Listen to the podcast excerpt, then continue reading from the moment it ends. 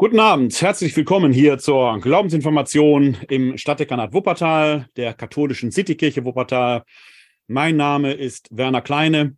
Ich freue mich, dass Sie hier dabei sind. Entweder sind Sie live dabei. Wir schreiben Aschermittwoch, den 22. Februar im Jahr des Herrn 2023. Und live dabei sein können Sie, wenn es 19 Uhr an eben jenem Tag ist, entweder direkt hier im Webinar unter www.kck42.de-webinar. Dann sind Sie hier live dabei und können, falls Sie Fragen haben, gerne direkt sich da einschalten, indem Sie hier unten in der Menüleiste die Handhebefunktion benutzen. Das kann ich dann sehen und könnte Ihnen dann das Wort erteilen.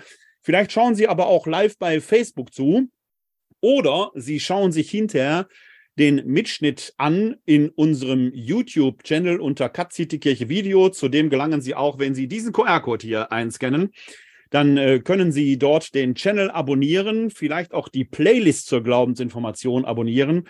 Dann bekommen Sie automatisch die jeweils frischen Folgen in Ihren eigenen Channel gespielt. Es gibt aber auch einen Audiomitschnitt der Glaubensinformation, auch zu diesem Abend. Und diesen Audiomitschnitt können Sie als Podcast abonnieren in einem Podcatcher Ihrer Wahl. Da gibt es die Podcast-Reihe Glaubensinformation. Sie können aber auch unter podcast.pr-werner-kleine.de den Podcast anhören oder den RSS-Feed entsprechend abonnieren. Wie auch immer, wo auch immer, wann auch immer Sie hier dabei sind, seien Sie mir herzlich willkommen. Das Thema des heutigen Abends ist eigentlich ein naheliegendes. Es ist aber auch ein Wunschthema aus äh, ihren Kreisen, das an mich herangetragen wurde. Heute geht es um die sogenannte Erbsünde beziehungsweise den sogenannten Sündenfall. Und Sie merken schon, ich sage sogenannter Sündenfall, weil es zwar alles eindeutig scheint, aber so eindeutig dann bei näherer Betrachtung gar nicht ist. Wir werden nämlich in die frühe Christenheit zurückgehen, so in das zweite, dritte, vierte Jahrhundert. Und da gab es genau um diese Frage einen theologischen Streit der scheinbar zugunsten eines gewissen Augustinus von Hippo ausgegangen ist, der dann in seiner Theologie sehr wirkmächtig und wirkungsgeschichtlich sehr mächtig geworden ist, bis eigentlich auf den heutigen Tag, kann man sagen. Dazu später mehr. Die Glaubensinformation hier äh, findet ja alle zwei Wochen statt. Mittlerweile finden wir uns hier in der Glaubensinformation rein digital zusammen. Das ist eine Frucht, wenn Sie so wollen, der Corona-Pandemie. Ich hatte auch vorher schon, als wir uns noch live im katholischen Stadthaus getroffen haben, zwar ähm, ins Internet übertragen, aber noch nicht in dieser Form des Webinars. Das ist jetzt quasi geblieben und weil sich hier doch eine erkleckliche äh, Community zusammengefunden hat, die via YouTube, via Audio-Podcast, via Spotify, via Webinar, via Facebook hier dabei ist. Das kommen so drei bis 400 Leute zusammen, die ich nicht einfach so von der Fahne lassen wollte und überlegt hatte, ob ich das nicht hybrid gestalten kann. Das sich aber technisch doch sehr aufwendig und sehr schwierig gestaltete, haben wir das getrennt. Es gibt jetzt die Glaubensinformation kompakt als Live-Veranstaltung im katholischen Stadthaus. Die findet gut alle zwei Wochen donnerstags um 12.15 Uhr dort statt, also auch von heute aus gesehen morgen wieder. Und wir hier bleiben in diesem Format live und digital zusammen, beziehungsweise per Audiomitschnitt. Das aber ist Ihre Chance, denn die Glaubensinformation findet ja zweiwöchentlich in der Regel im Wechsel bibeltheologisch und systematisch-theologische Abende statt. Der heutige Abend scheint ein systematisch-theologischer Abend zu sein, weil es ja um die Erbsünde geht. Und das ist ja durchaus ein Thema, das auch in den Katechismen entsprechend behandelt wird. Streng genommen werden wir aber gleich sehr viel mit der Bibel arbeiten. Also man merkt hier, das Ganze kann man natürlich nicht immer lupenrein trennen, das ist schon klar, aber es hat auch einen deutlich bibeltheologischen Akzent. Wir hatten früher in diesen zweiwöchentlichen Rhythmen äh, uns ganz grob am großen Glaubensbekenntnis orientiert. Das wird auch so bleiben. Aber da wir doch jetzt hier nicht mehr in diesem Turnus so festhängen, wie das vielleicht früher war, können wir natürlich jetzt auch einige Themen stärker aufnehmen oder neue Themen einfließen lassen, die auch aus Ihren Kreisen gewünscht werden. Sie können mir diesbezüglich gerne E-Mails schreiben mit Ihren Themenwünschen unter info at katholische-citykirche-wuppertal.de. Da können Sie mich erreichen, mir Ihre Themenwünsche schicken sind auch schon eine ganze Reihe für die nächste Saison eingetroffen, die ich versuchen werde, entsprechend äh, einzuarbeiten. Manche sind dann eher vom Format her kleiner. Wir hatten ja in den letzten Sommerferien schon dieses Format äh, Fragen und Antworten, so eine Art Ask Me Anything Format.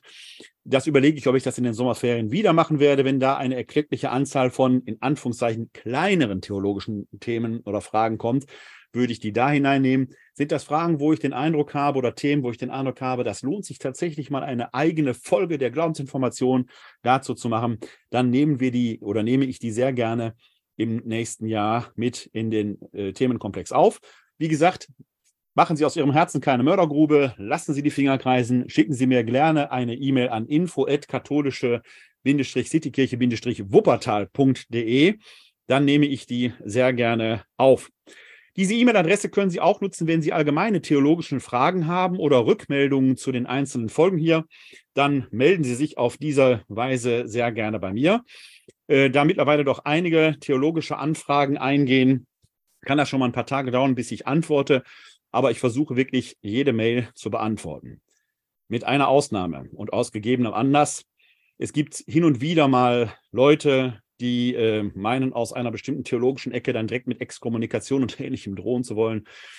Das ist wie mit allen Dingen. Bleiben Sie freundlich im Ton, bleibe auch ich freundlich im Ton. Wenn das direkt von Anfang an der ersten Mail oder im ersten Kommentar gibt, erlaube ich mir, solche Kommentare gar nicht erst zu veröffentlichen, weil die nichts Sachliches zum Thema beitragen. Wenn Sie die Dinge ohnehin schon besser wissen als ich, dann verschwenden Sie Ihre Zeit doch nicht mit mir hier. Dann ziehen Sie einfach Ihrer Wege weiter. Wenn Sie aber den Eindruck haben, Sie könnten hier etwas für sich mitnehmen, dann sind Sie hier sehr herzlich willkommen. Und wenn Sie den Eindruck haben, Sie müssten mit mir da diskutieren, dann freue ich mich da wirklich drüber. Aber das ist dann eben ein Geben und Nehmen. Einfach nur zu sagen, ist alles sowieso falsch, nehme ich dann zwar zur Kenntnis, glaube ich aber nicht, denn sonst würde ich es ja hier nicht erzählen. Ich habe ja gute theologische Gründe, warum ich das hier so entsprechend schreibe. Es gibt dann noch etwas, auch aus gegebenem Anlass, ist gerade letzte Woche relativ aktuell passiert. Es gibt manche Internet-Channels, auch bei YouTube, die werben mit katholisch im äh, Titulus. Da frage ich mich immer, in welchem Auftrag sind sie denn unterwegs? Denn da müsste immer ja ein Bischof hinterstellen, der einen solchen Auftrag erteilt hat. Ich bin in bischöflichem Auftrag unterwegs als Pastoralreferent im Erzbistum Köln haben mich die bisherigen Bischöfe von äh, Köln, egal wie man zu denen stehen mag, äh, beauftragt, diesen Dienst zu tun, wie das bei allen Pastoralreferentinnen und Referenten, bei allen Gemeindereferentinnen und Referenten, bei allen im pastoralen Dienst der Fall ist. Wenn, dann setzen wir uns mit unserem Bischof da auseinander.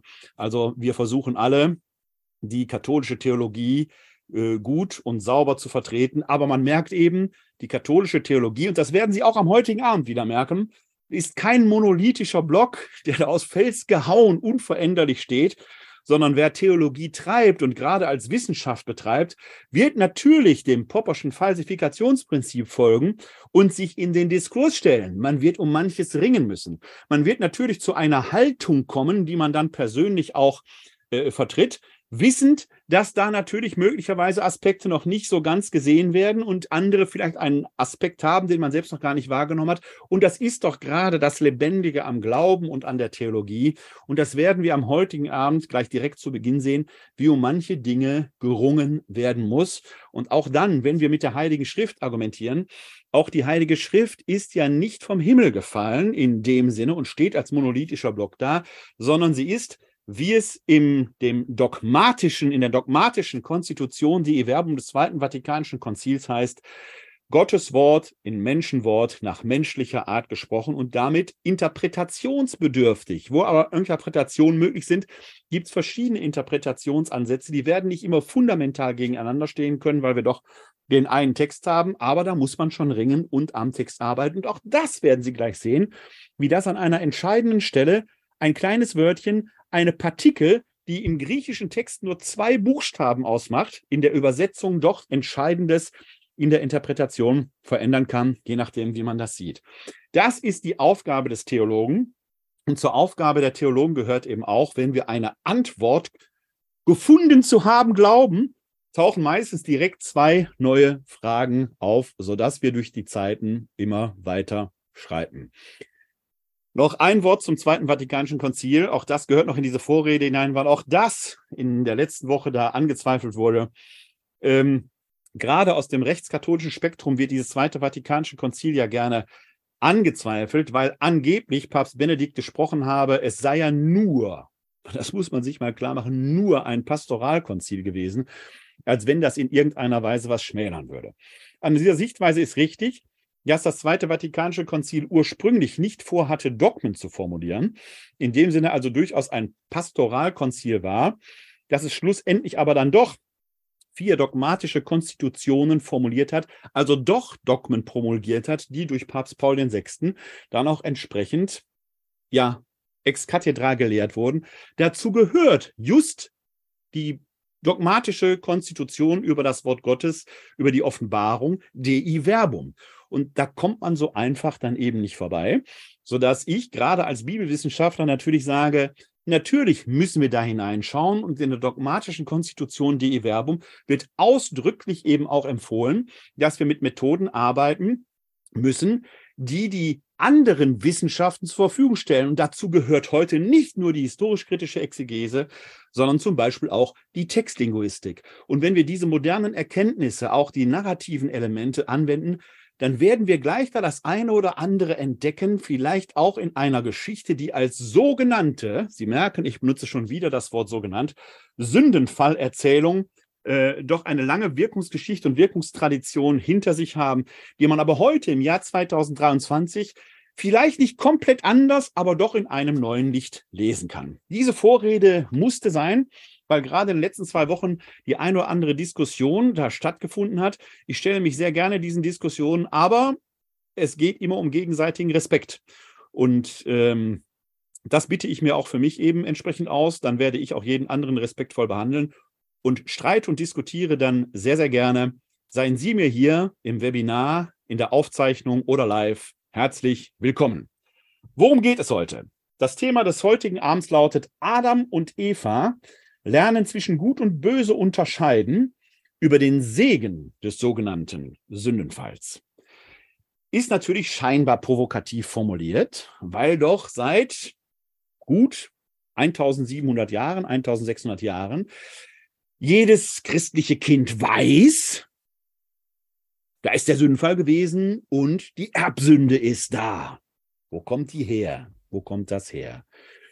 Ist das überhaupt so? Wenn wir in die frühe Kirche hineinschauen, dann sehen wir da, dass dort nicht nur um diese Frage, aber auch um diese Frage gerungen wurde.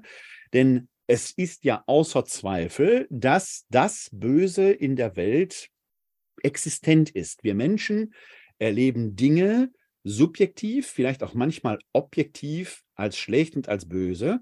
Und wenn man an einen Gott glaubt, der allmächtig ist, wer an einen Gott glaubt, der in sich ja erstmal gut ist, dann stellt sich natürlich die Frage, woher kommt dieses Böse? Man sagt dann schnell, eine beliebige Antwort ist, ist, das geht auf den freien Willen des Menschen zurück. Weil der Mensch den freien Willen hat, kommt halt das Böse in die Welt ist natürlich schon auch ein bisschen dualistisch gedacht, weil das natürlich ausblendet, dass wir Menschen hin und wieder vor Entscheidungen stehen, die dann ja in sich weder ganz gut noch ganz böse sind, sondern wo die Situation heraus dilemmatös ist und man gar nicht das reine Gute oder das reine Schlechte finden kann.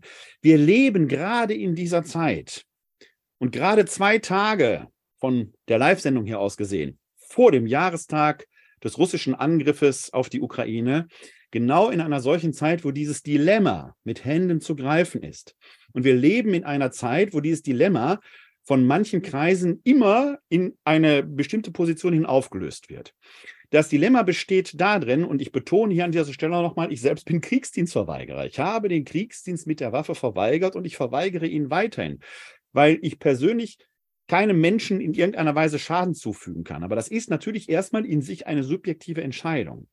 Kann aber ein Staatschef, dessen Land angegriffen wird und in dessen Land Bürger durch den gegnerischen Angriff sterben, eine solche Entscheidung so treffen? Und wie steht das mit Staaten, die sehen, ein Aggressor überfällt ein Land kann man da einfach zugucken und nichts tun, weil man sagt, wir, wenn wir helfen, wird der Krieg nur länger dauern, wenn wir Waffen liefern?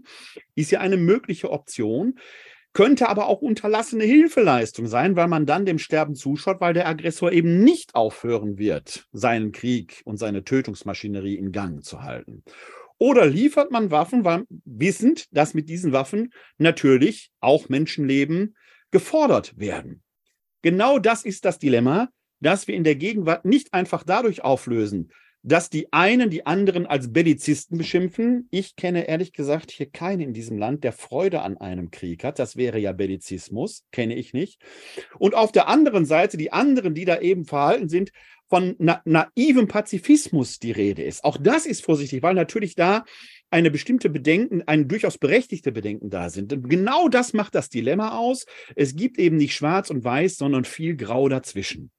Das übersieht natürlich die Forderung derer, die sagen, das Böse kommt durch den freien Willen des Menschen in die Welt, weil die Situationen, in denen der Mensch zwischen dem reinen Guten und dem reinen Bösen zu wählen hat und sich bisweilen zum reinen Bösen entscheidet, in dieser Reinheit und Klarheit eher selten sind. Oft sind die Situationen eher so, dass man nie ganz heil aus einer Situation herauskommt, weil die äh, Umstände halt so sind, dass man, egal wie man sich entscheidet, es nie 100% gut oder 100% schlecht ist. Sodass wir Menschen permanent in diesen Entscheidungssituationen stehen. Und das mag sich natürlich für manchen durchaus, ja, in der modernen Theologie sprach man vor 30, 40 Jahren von der sogenannten Schuldverstricktheit des Menschen. Der Mensch kommt aus dieser Notwendigkeit, sich zu entscheiden, nicht heraus. Das heißt, ich kann auch nicht einfach die Hände in den Schoß legen und sagen, ich habe nie etwas Böses getan, weil ich in dieser Flucht aus der Entscheidungsverantwortung möglicherweise durch Nichtstun gerade das Nicht-Gute bewirke. Also wir Menschen sind im wahrsten Sinn des Wortes verdammt dazu, für unser Leben und auch für das Leben anderer durch unser Entscheiden und auch durch das Nichtentscheiden Verantwortung zu übernehmen. Das gehört zum existenziellen Dafürhalten unseres Menschen schlicht und ergreifend dazu. So einfach ist das mit dem freien Willen also nicht.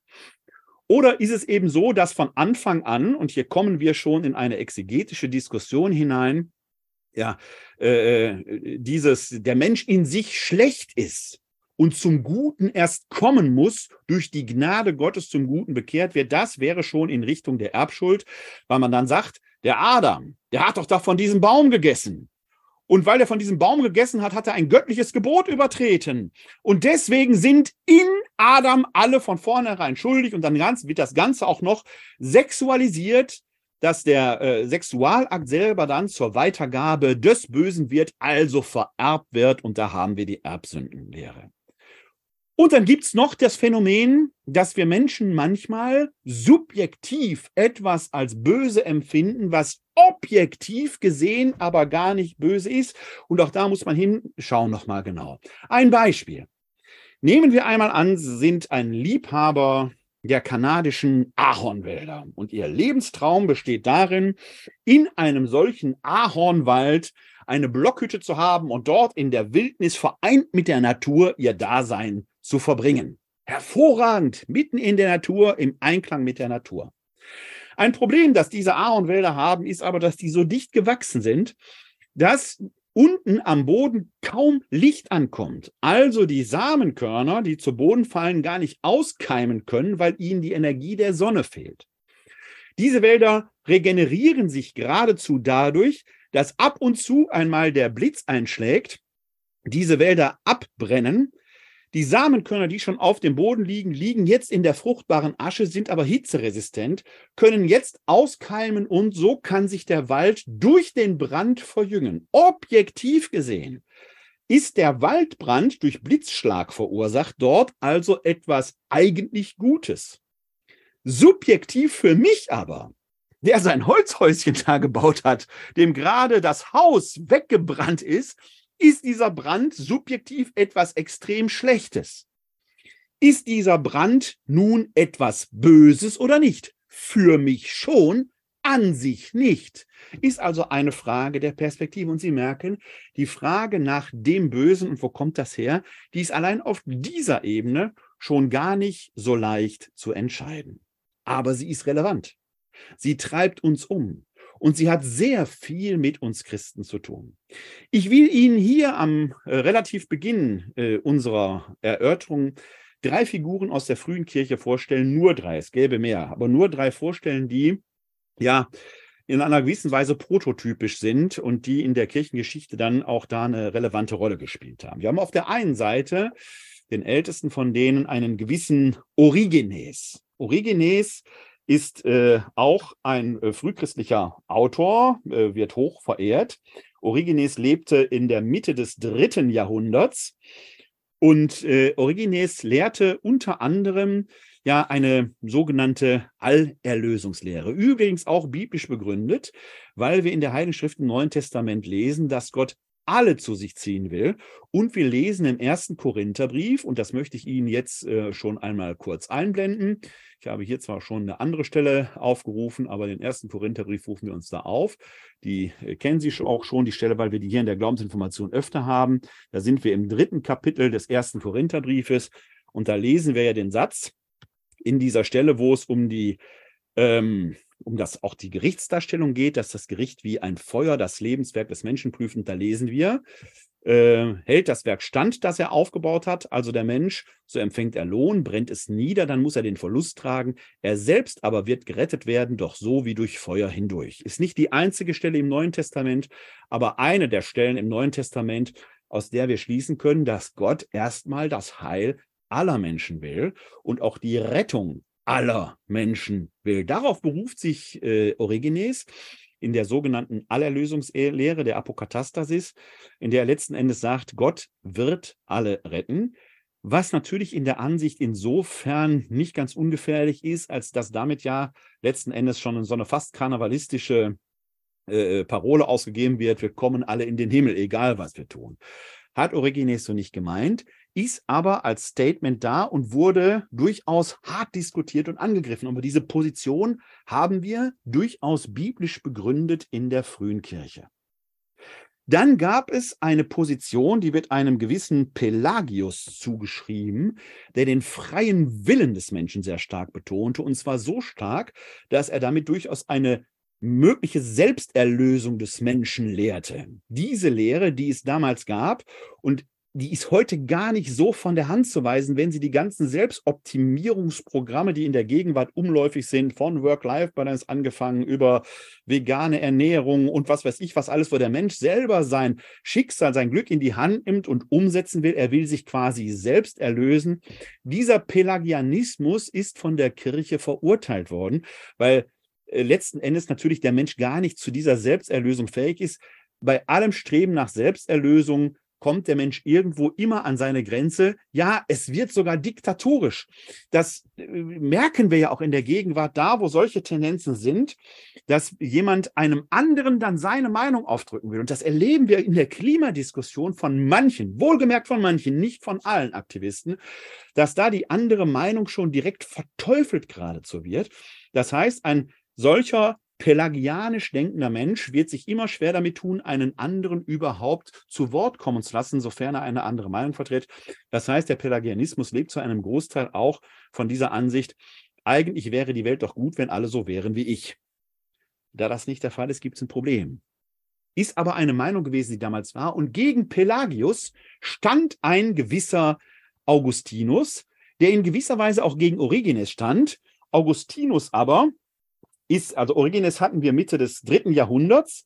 Augustinus ist gut 100 Jahre später. Die haben sich also persönlich nicht gekannt. Aber dieser Augustinus ist eine interessante, wenn auch aus meiner Sicht nicht ganz unproblematische Figur, denn der hat eine bemerkenswerte Lebensgeschichte hinter sich. Der war ursprünglich mal Manichäer. Die Manichäer waren eine sektenhafte Bewegung, die der Gnosis frömte, frönte. Die Gnosis war eine damalige Weltanschauung, die die Welt dualistisch sah. Das reine Gute, das Lichtvolle, das rein energetische und das dunkle, materielle, fleischliche. Das heißt, der menschliche Leib war dann, wie Luther später gesagt hätte, tatsächlich nur ein Madensack, der die lichtvolle Seele gefangen hielt. Und man musste alles daran setzen, diese lichtvolle, reine Seele aus dieser dunklen, materiellen Leiblichkeit zu befreien. Das ist etwas, da kann das Christentum wie das Judentum nichts mit anfangen, weil der Leib für Christen wie für Juden ja etwas Wertvolles, von Gott gegebenes, der Leib selbst heilig ist. Und so dass wir ja im ersten Korintherbrief in direkt in der direkten Folge von dieser Stelle, er selbst aber wird gerettet werden, so wie durch Feuer hindurch, die, diesen Satz haben, wisst ihr nicht, dass ihr Tempel Gottes seid und der Heilige Geist, der Geist Gottes in euch wohnt. Der Leib ist etwas Wertvolles. Also der Manichäismus vertrug sich überhaupt nicht mit der christlichen Theologie. Dieser Augustinus von Hippo bekehrt sich aber irgendwann zum Christentum. Und wie das oft mit Konvertiten ist, die übernehmen, natürlich gibt es diese Brüche im Leben nicht. Man nimmt etwas aus der damaligen Zeit durch das mit, das spielt eine Rolle, das wird aber interpretatorisch integriert in das Leben. Und Konvertiten haben dann oft eine sehr radikale Art, das, den neuen Glauben, den neuen Weg zu leben, weil man ja nichts falsch machen will. Bei, bei Augustinus kommt noch etwas weiteres hinzu dass er selber rhetorisch war, ein Rhetor war. Die haben zwar geschrieben, man hat aber damals die geschriebenen Texte nicht leise gelesen, wie wir das heute machen. Man hat sie selbst, wenn man alleine war, deklamiert. Das heißt, der in Anführungszeichen tote Buchstabe auf weißem Grund, die schwarzen Striche auf weißem Grund wurden verlebendigt. Und das ist nicht ganz unirrelevant, weil wir im reinen Text, wie wir ihn geschrieben sehen, natürlich nicht sehen können, wie soll betont werden. Es sei denn, es würden entsprechende Zeichen drin stehen, aber stehen in den Texten ja nicht drin. Ein Beispiel, wie eklatant das sein kann. Wir lesen im Johannesevangelium im Prozess äh, Jesu vor Pilatus, dass Pilatus Jesus fragt, bist du der König der Juden? Und dann steht dort, ich versuche möglichst unbetont zu sprechen, dass Jesus antwortet, du sagst es. Drei Worte. Du sagst es. Und jetzt ist die Frage, hat Jesus da geantwortet, du sagst es? Also affirmativ, stimmt, bin ich, ich bin der König der Juden.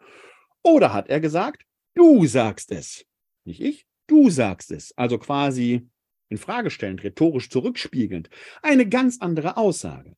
Der griechische Text Syleges legt nahe, dass zweites der Fall ist. Denn das Wort leges auf Griechisch beinhaltet ja schon die Personalpartikel hinten. Das sy vorne ist auch ein Personalpronomen, es verstärkt das also, also das Du wird bestärkt, also wird Jesus aller Wahrscheinlichkeit gesagt haben, du sagst es. Sie werden aber in der, äh, im Lektorat dieser Texte sehr oft hören, dass die Menschen da, die Lektorinnen und Lektoren lesen, du sagst es, weil das unserem unserem Wissen, ja, unserer Haltung entspricht, dass Jesus unser König ist. Sie merken, wie schwierig das ist. Und da muss man bei Augustinus schlicht und ergreifend sagen, als Rhetoriker hat er natürlich auch performiert, seine Texte performt. Und da mag manches, was heute wie in Stein gemeißelt da steht, von ihm mit einer gewissen ironischen Note versehen gewesen sein. Wir wissen es nicht. Man muss also sehr vorsichtig sein. Aber diesem Augustinus verdanken wir die Erbsündenlehre und er führt das zurück auf einen Satz im Römerbrief. Da beginnt es los und diesen Satz möchte ich Ihnen sehr gerne einblenden, denn da kann man dann sehen, wie schwierig das manchmal ist, solche Texte zu übersetzen. Da sind wir im, muss eben die äh, Bibelstelle aufschlagen, wir sind im Römerbrief Kapitel 5, Vers 12. Da lesen wir folgenden folgenschweren Satz. Deshalb, wie durch, hoppla, Entschuldigung, deshalb, wie durch einen einzigen Menschen die Sünde in die Welt kam und durch die Sünde der Tod und auf diese Weise der Tod zu allen Menschen gelangte, weil alle sündigten. Hintergrund dieser Erzählung ist die sogenannte, und ich betone jetzt nochmal, die sogenannte Sündenfallerzählung, die wir uns jetzt gleich anschauen werden. Aber diese Vorrede war notwendig, damit man das theologisch und auch theologiegeschichtlich einordnen kann. Die sogenannte Sündenfallerzählung, da ist von dem beiden ersten Menschen die Rede, Adam und Eva, wie sie später genannt werden. Und hier, Paulus überschlägt schon, dass ja der erste Mensch, der hineingebissen hat, die Frau war. War gar nicht der Mann, war die Frau. Das wird hier schon gelinde bei Paulus übergangen, warum auch immer. Nein, ich weiß, warum er das macht weil Jesus als der neue Adam vorgestellt wird, durch den die Sünde hinweggenommen wird. Paulus spielt also ein Spiel mit Worten an dieser Stelle, das seiner Theologie dienlich ist. Da werden wir aber gleich nochmal näher hineinschauen, äh, etwa gegen Ende des heutigen Vortrags.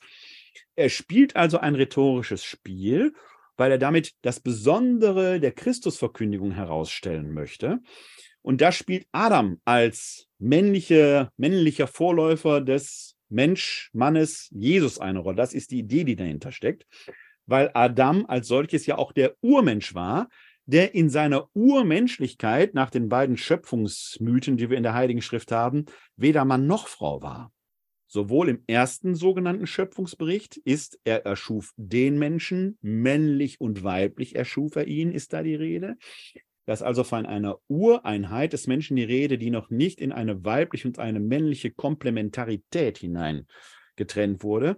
Und es ist auch im zweiten Schöpfungsbericht so, dass Gott den Adam, den Menschen, den vom Lehm genommenen schafft, der dann Gefährten sucht, dem die Tiere als Gefährten zugeführt werden, die aber nicht reichen. Und dann geht Adam eben hin und äh, geht Gott eben hin und schafft dem Adam eine Gefährtin, die aus seiner Seite genommen wird. Auch da entsteht im Prinzip diese Komplementarität zwischen männlich und weiblich aus der Ureinheit hinaus. Deswegen macht das hier schon wieder Sinn, dass es nicht um den Mann Adam geht und auch nicht um die Frau als Gegenstück, sondern dass der Mensch in sich am Anfang steht. Sondern hier steht, wie durch einen einzigen Menschen die Sünde in die Welt kam und durch die Sünde der Tod und auf diese Weise der Tod zu allen Menschen gelangte, weil alle sündigten. Und jetzt ist die alles entscheidende Frage dieses Sätzchen, weil alle sündigten. Da ist die große Frage, was steht da im Griechischen? Im Griechischen heißt diese Wendung F hopantes hämarton.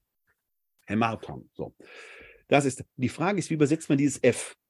also E, Epsilon, Phi, abgeleitet von Epi. Augustinus übersetzt das, weil in ihm alle sündigten. Er übernimmt diese Übersetzung von ähm, äh, äh, Hilarius. Das ist nicht ganz unwichtig. Das Griechisch, das Neue Testament liegt im Urtext auf Griechisch vor. Augustinus konnte Griechisch nicht gut, das ist bekannt. Er benutzt also eine lateinische Übersetzung und in der lateinischen Übersetzung, die er von Hilarius benutzt, steht in. Das entspricht aber nicht der Bedeutung der Partikel epi an dieser Stelle. Die ist nämlich wie hier in der Einheitsübersetzung und auch wie in der revidierten Luther-Übersetzung korrekt angewandt, weil. Und da merken Sie schon, diese ähm, Übersetzung in ihm haben alle gesündigt, die Augustinus benutzt, legt dann eine Steilvorlage für die Erbsündenlehre, weil da dann der Keim für das Böse im Menschen quasi grundgelegt ist, das dann nur durch einen Gnadenakt Gottes bereinigt werden kann. Der griechische Text des Paulus geht aber in eine andere Richtung. Dieses weil alle sündigten ist einfach eine phänomenologische Beobachtung, die ich eingangs schon erwähnte. Wir Menschen können nicht nicht ohne Schuld und Verantwortung in dieser Welt leben. Ja, wir versuchen das Gute, oder die allermeisten versuchen, den guten Weg zu gehen. Es kommt hin und wieder vor, dass wir wissentlich das, was uns nicht gut tut, tun. Manchmal auch, weil es Spaß macht. Die allermeisten Situationen entstehen aber durch solche Dilemmasituationen, dass wir davor stehen und sagen, wir können von den vielen Möglichkeiten, die wir haben, keine finden, die so richtig super gut ist. Wir müssen von den vielen Möglichkeiten die suchen, die am wenigsten schlecht ist. Diese klassische Dilemmasituation, sodass wir aber nie ohne Verantwortung hinauskommen. Und das ist in der korrekten Übersetzung, der Einheitsübersetzung, der revidierten Luther-Übersetzung ergeben. Wir sündigen halt alle. Das ist phänomenologisch beschrieben, nicht weil der Adam da zum Anfang was gemacht hat, sondern weil es zur Existenz des Menschen gehört. Das hat nichts mit Erbsünde zu tun. Es hat was mit Menschsein zu tun. Die Frage ist ja auch, ist hier überhaupt vom Adam die Rede? Schauen wir einmal gleich in die Geschichte hinein, um die es geht. Wir sind da gleich in Genesis 3. Das ist die Geschichte mit der Schlange, mit dem männlichen Menschen, mit dem weiblichen Menschen. Sie merken, ich formuliere vorsichtig, wie Sie gleich sehen werden, aus gutem Grund. In dieser ganzen Geschichte, wo es um das Essen der Frucht des Baumes, der Erkenntnis von Gut und Böse geht, kommt das Wort Sünde kein einziges Mal vor. Die Frage ist also, warum ist da überhaupt von einem Sündenfall die Rede? Ich kann Ihnen das nicht sagen. Ich werde gleich auch versuchen, Ihnen eine Auslegungsmöglichkeit dieses doch sehr wirkungsgeschichtlichen Textes zu repräsentieren, die ähm, äh, einen ganz anderen Weg letzten Endes beschreitet. Das Wort Sünde in der Heiligen Schrift taucht an einer ganz anderen Stelle auf. Und auch diese Stelle möchte ich Ihnen einblenden. Da sind wir nämlich ein Kapitel später. Da sind wir in Genesis 4. Das ist die Erzählung von Kain und Abel. Und da sehen wir hier, Sie kennen sie, das ist die Geschichte dieser beiden Brüder. Der eine Viehwirt, der andere Ackerbauer. Die, das äh, Opfer des einen wird angenommen, die Gabe des anderen scheinbar von Gott nicht. Das ist eben kein, worauf kein seinen Bruder erschlagen wird. Vorher aber heißt es, hier in Vers 6 des vierten Kapitels im Buch Genesis, der Herr sprach zu Kain, warum überläuft es dich heiß und warum senkt sich dein Blick? Ist es nicht so, wenn du gut handelst, darfst du aufblicken, wenn du nicht gut handelst, lauert an der Tür die Sünde. Sie hat Verlangen nach dir, doch du sollst über, die, über sie herrschen. Hier in Vers 7 des vierten Kapitels, das ist das erste Mal, dass in der Bibel das Wort Sünde auftaucht. Wenn es also einen Sündenfall gibt, der direkt auch mit diesem Begriff verbunden ist, dann ist es der Brudermord Keins, der seinen Bruder Abel erschlägt. Das ist ein Sündenfall. Dadurch bekommt der Tod natürlich seine gefährliche Bedeutung. Der Mensch schwingt sich durch diese Tat zum Herrn über Leben und Tod auf. Das ist der Sündenfall. Das könnte Paulus durchaus intendiert haben, denn er schreibt an dieser Stelle ja gar nicht von Adam.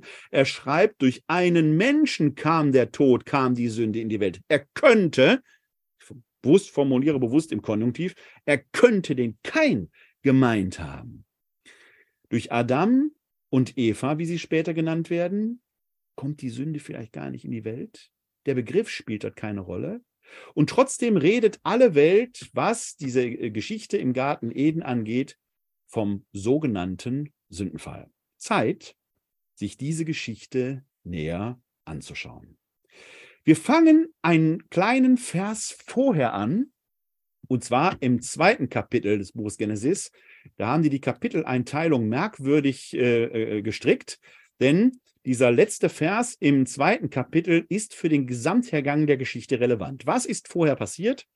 Wir haben vorher den zweiten sogenannten Schöpfungsbericht gelesen, respektive gehört. Das ist die Erzählung, wie Gott als Gärtner auftritt diesen Paradiesesgarten erschafft und äh, den Adam dort hineinsetzt, den Urmenschen, den vom Leben genommen, der aber weder Mann noch Frau ist. Er wird erst durch die Teilung, als quasi der Mensch seine Seite hingibt, zu einer männlichen und einer weiblichen Seite. Das ist dieser, äh, diese sogenannte, äh, äh, sogenannte zweite Schöpfungsbericht. Und da ist von erstmal für uns ganz wichtig der Hinweis in Vers 16, ähm, äh, des zweiten Kapitels, da heißt es nämlich, dann gebot Gott der Herr dem Menschen, von allen Bäumen des Gartens darfst du essen, doch vom Baum der Erkenntnis von Gut und Böse darfst du nicht essen, denn am Tag, da du davon isst, wirst du sterben. Da ist dieses scheinbare Verbot, dass da der Baum der Erkenntnis von Gut und Böse ist. Der mit diesem Baum hat es etwas Besonderes auf sich, denn wenige Verse vorher im zweiten Kapitel, im neunten Vers heißt es, Gott der Herr ließ aus dem Erdboden allerlei Bäume wachsen, begehrenswert anzusehen und köstlich zu essen, in der Mitte des Gartens aber den Baum des Lebens und den Baum der Erkenntnis von Gut und Böse. Ein ganz wichtiger Hinweis. In Genesis 2 ist davon die Rede, dass in der Mitte des Gartens zwei Bäume stehen der Baum des Lebens und der Baum der Erkenntnis von Gut und Böse. Aber nur der zweite Baum, der Baum der Erkenntnis von Gut und Böse, wird mit einem Verdikt belegt. Davon darfst du nicht essen. Der erste Baum des Lebens ist nicht mit einem Verdikt belegt. Beide Bäume werden aber gleich eine Rolle spielen. Und ich glaube, dass dieses Verdikt eine bestimmte Funktion hat. Ist doch erstaunlich, dass der Baum des Lebens gar nicht erwähnt wird hier mit dem Verbot. Der Baum der Erkenntnis von Gut und Böse schon. Und wenn wir uns gleich die Geschichte als Ganzes angucken, dann wird da etwas deutlich werden. Jetzt schauen wir mal, also das ist erstmal das Setting. Wir haben diesen Garten Eden, geschildert wie ein Garten im antiken Babylon, der Wüste abgerungen, der Natur abgerungen, zu Kultur gemacht. Der Mensch agiert quasi wie Gott, der aus dem der Wirrnis, der Ödnis Lebendiges hervorbringt. Der Mensch nimmt teil am göttlichen Kultivierungswerk der Wildnis. Das ist der Hintergrund. Und diese Aufgabe soll der Mensch in diesem Garten eben haben. Da gibt es dann die vier Flüsse. Ähnlich wie es in den äh, antiken Gärten Babylons äh, vier Ströme gab, vier Kanäle gab, wird also sehr idealtypisch nachgebildet. In der Mitte stehen diese beiden Bäume. Das ist das Setting. Das müssen wir beachten, um den Fortgang der Geschichte zu verstehen. Jetzt endet dieses zweite Kapitel mit folgendem Hinweis. Beide, der Mensch und seine Frau, waren nackt, aber sie schämten sich nicht voreinander. Ganz wichtiger Hinweis. Wie geht die Geschichte weiter? Die Schlange war schlauer als alle Tiere des Feldes. Wir sind im dritten Kapitel jetzt und das schauen wir uns jetzt näher an. Die Schlange war schlauer als alle Tiere des Feldes, die Gott der Herr gemacht hatte. Sie sagte zur Frau, hat Gott wirklich gesagt, ihr dürft von keinem Baum des Gartens essen? Die Frau entgegnete der Schlange, von den Früchten der Bäume im Garten dürfen wir essen. Nur von den Früchten des Baumes, der in der Mitte des Gartens steht, hat Gott gesagt, davon dürft ihr nicht essen und daran dürft ihr nicht rühren, sonst werdet ihr sterben. Wird korrekt zitiert, hat Gott so gesagt. Stimmt. Darauf sagte die Schlange zur Frau, nein, ihr werdet nicht sterben. Gott weiß viel mehr. Sobald ihr davon esst, gehen euch die Augen auf, ihr werdet wie Gott und erkennt Gut und Böse. Da sah die Frau, dass es köstlich wäre, von dem Baum zu essen, dass der Baum eine Augenweide war und begehrenswert war, um klug zu werden. Sie nahm von seinen Früchten und aß, sie gab auch ihrem Mann, der dabei war, und auch er aß. Da gingen beiden die Augen auf und sie erkannten, dass sie nackt waren. Sie hefteten Feigenblätter zusammen und machten sich einen Schurz. Bis hierhin erstmal machen wir eine Zäsur. Was ist bisher geschehen? Bleiben wir erstmal auf der reinen Textoberfläche. Es tritt plötzlich ein Tier auf, die Schlange. Die wird in sich nicht als böse dargestellt, sondern sie ist schlauer als alle Tiere des Feldes. Ist ja erstmal ein positiver Wert. Warum die Schlange hier immer direkt als das Böse dargestellt wird, erschließt sich aus dem Text heraus nicht, denn sie ist schlauer, sie hat schon Erkenntnis. Dass die Schlange in der Antike, wie übrigens heute auch noch war, ein Tier war, dem der Mensch nicht traute, weil es am Boden kriecht und weil man sich die Frage stellen musste, wieso kriecht dieses Tier am Boden, wieso wohnt es in Erdhöhlen und dann ist es noch verschlagen. Es gibt Schlangen, die giftig sind, die gefährlich sind. Das Volk Israel hat in seiner Geschichte immer wieder dieses Schlangenmotiv. Man denke nur an die Schlangen in der Wüste, die die, die, die äh, Israeliten beißen und Mose richtet eine Schlange auf, die dann als dessen Blick als Heilzeichen dient. Der Eskulapstab, wo sie die Schlange als Heilzeichen haben. Also die Schlange ist ein ambivalentes Wesen. In der Schlange entdeckt der Mensch sich in dieser Ambivalenz vielleicht geradezu wieder. Also da ist einiges in diesem Bild schon verborgen, aber es ist eine Schlange, die sprechen kann.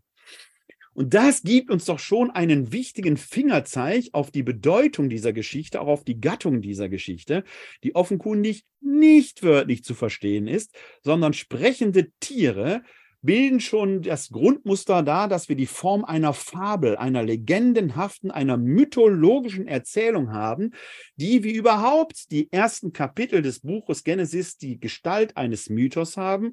Der Mensch entdeckt sich und seine Umwelt, erringt um Verstehen und wir haben hier eine mythologische Erklärung des So-Seins des Menschen dargelegt in Form einer Erzählung. Das ist eine narrative Theologie, mit der kann man sich auseinandersetzen, man kann ihr zustimmen, man kann sie ablehnen, man kann sie auf jeden Fall weitererzählen und man kann sich solche Erzählungen besser merken als Traktate. Man darf nur eins nicht machen, Erzählung zu Traktaten ummodellieren. Dann verlieren die Erzählungen ihre Seele. Man kann Erzählungen ablehnen, man kann sie falsch finden, das geht alles. Man muss nur wissen, es geht hier weder um einen historischen Bericht, sondern es geht um den Versuch einer narrativen Bewältigung des Verstehens, warum ist der Mensch so, wie er ist. Und die sprechende Schlange deutet an, es ist eine Erzählung, die vielleicht sogar mit einem gewissen Augenzwinkern erzählt wird, weil diese Schlange schlau ist. Dann haben wir in diesem Text aber noch einen wichtigen Hinweis, nämlich nicht nur, dass die Frau, man bemerke, dass hier die Namen noch gar nicht genannt sind. Wir reden hier nicht von Adam und Eva, Wir reden von einem männlichen Menschen und einem weiblichen Menschen. Männlich und weiblich sind sie geschaffen. Hebräisch Ich und Isha. Man könnte in Deutsch sehr unvollständig nachbilden, weil das eigentlich dieses Sprachgefühl gar nicht deutlich macht. Mann und Männin. Aber da wird natürlich schon wieder der Mann sehr stark betont. Diese, diese Qualifizierung ist in den Hebräischen so gar nicht aufgehoben. Man könnte höchstens Mensch und Menschin sagen oder so etwas. Das wäre das, was quasi da äh, äh sich entsprechend hinter verbirgt. Über diese beiden Menschen, den männlichen und den weiblichen Menschen, wird aber etwas Qualitatives ausgesagt. Denn hier in 227, äh, 225, Entschuldigung, heißt es, beide, der Mensch und seine Frau waren nackt, aber sie schämten sich nicht voreinander. In 3, ähm, 7 heißt es dann, da gingen beiden die Augen auf und sie erkannten, dass sie nackt waren. Da passiert also etwas im Menschen.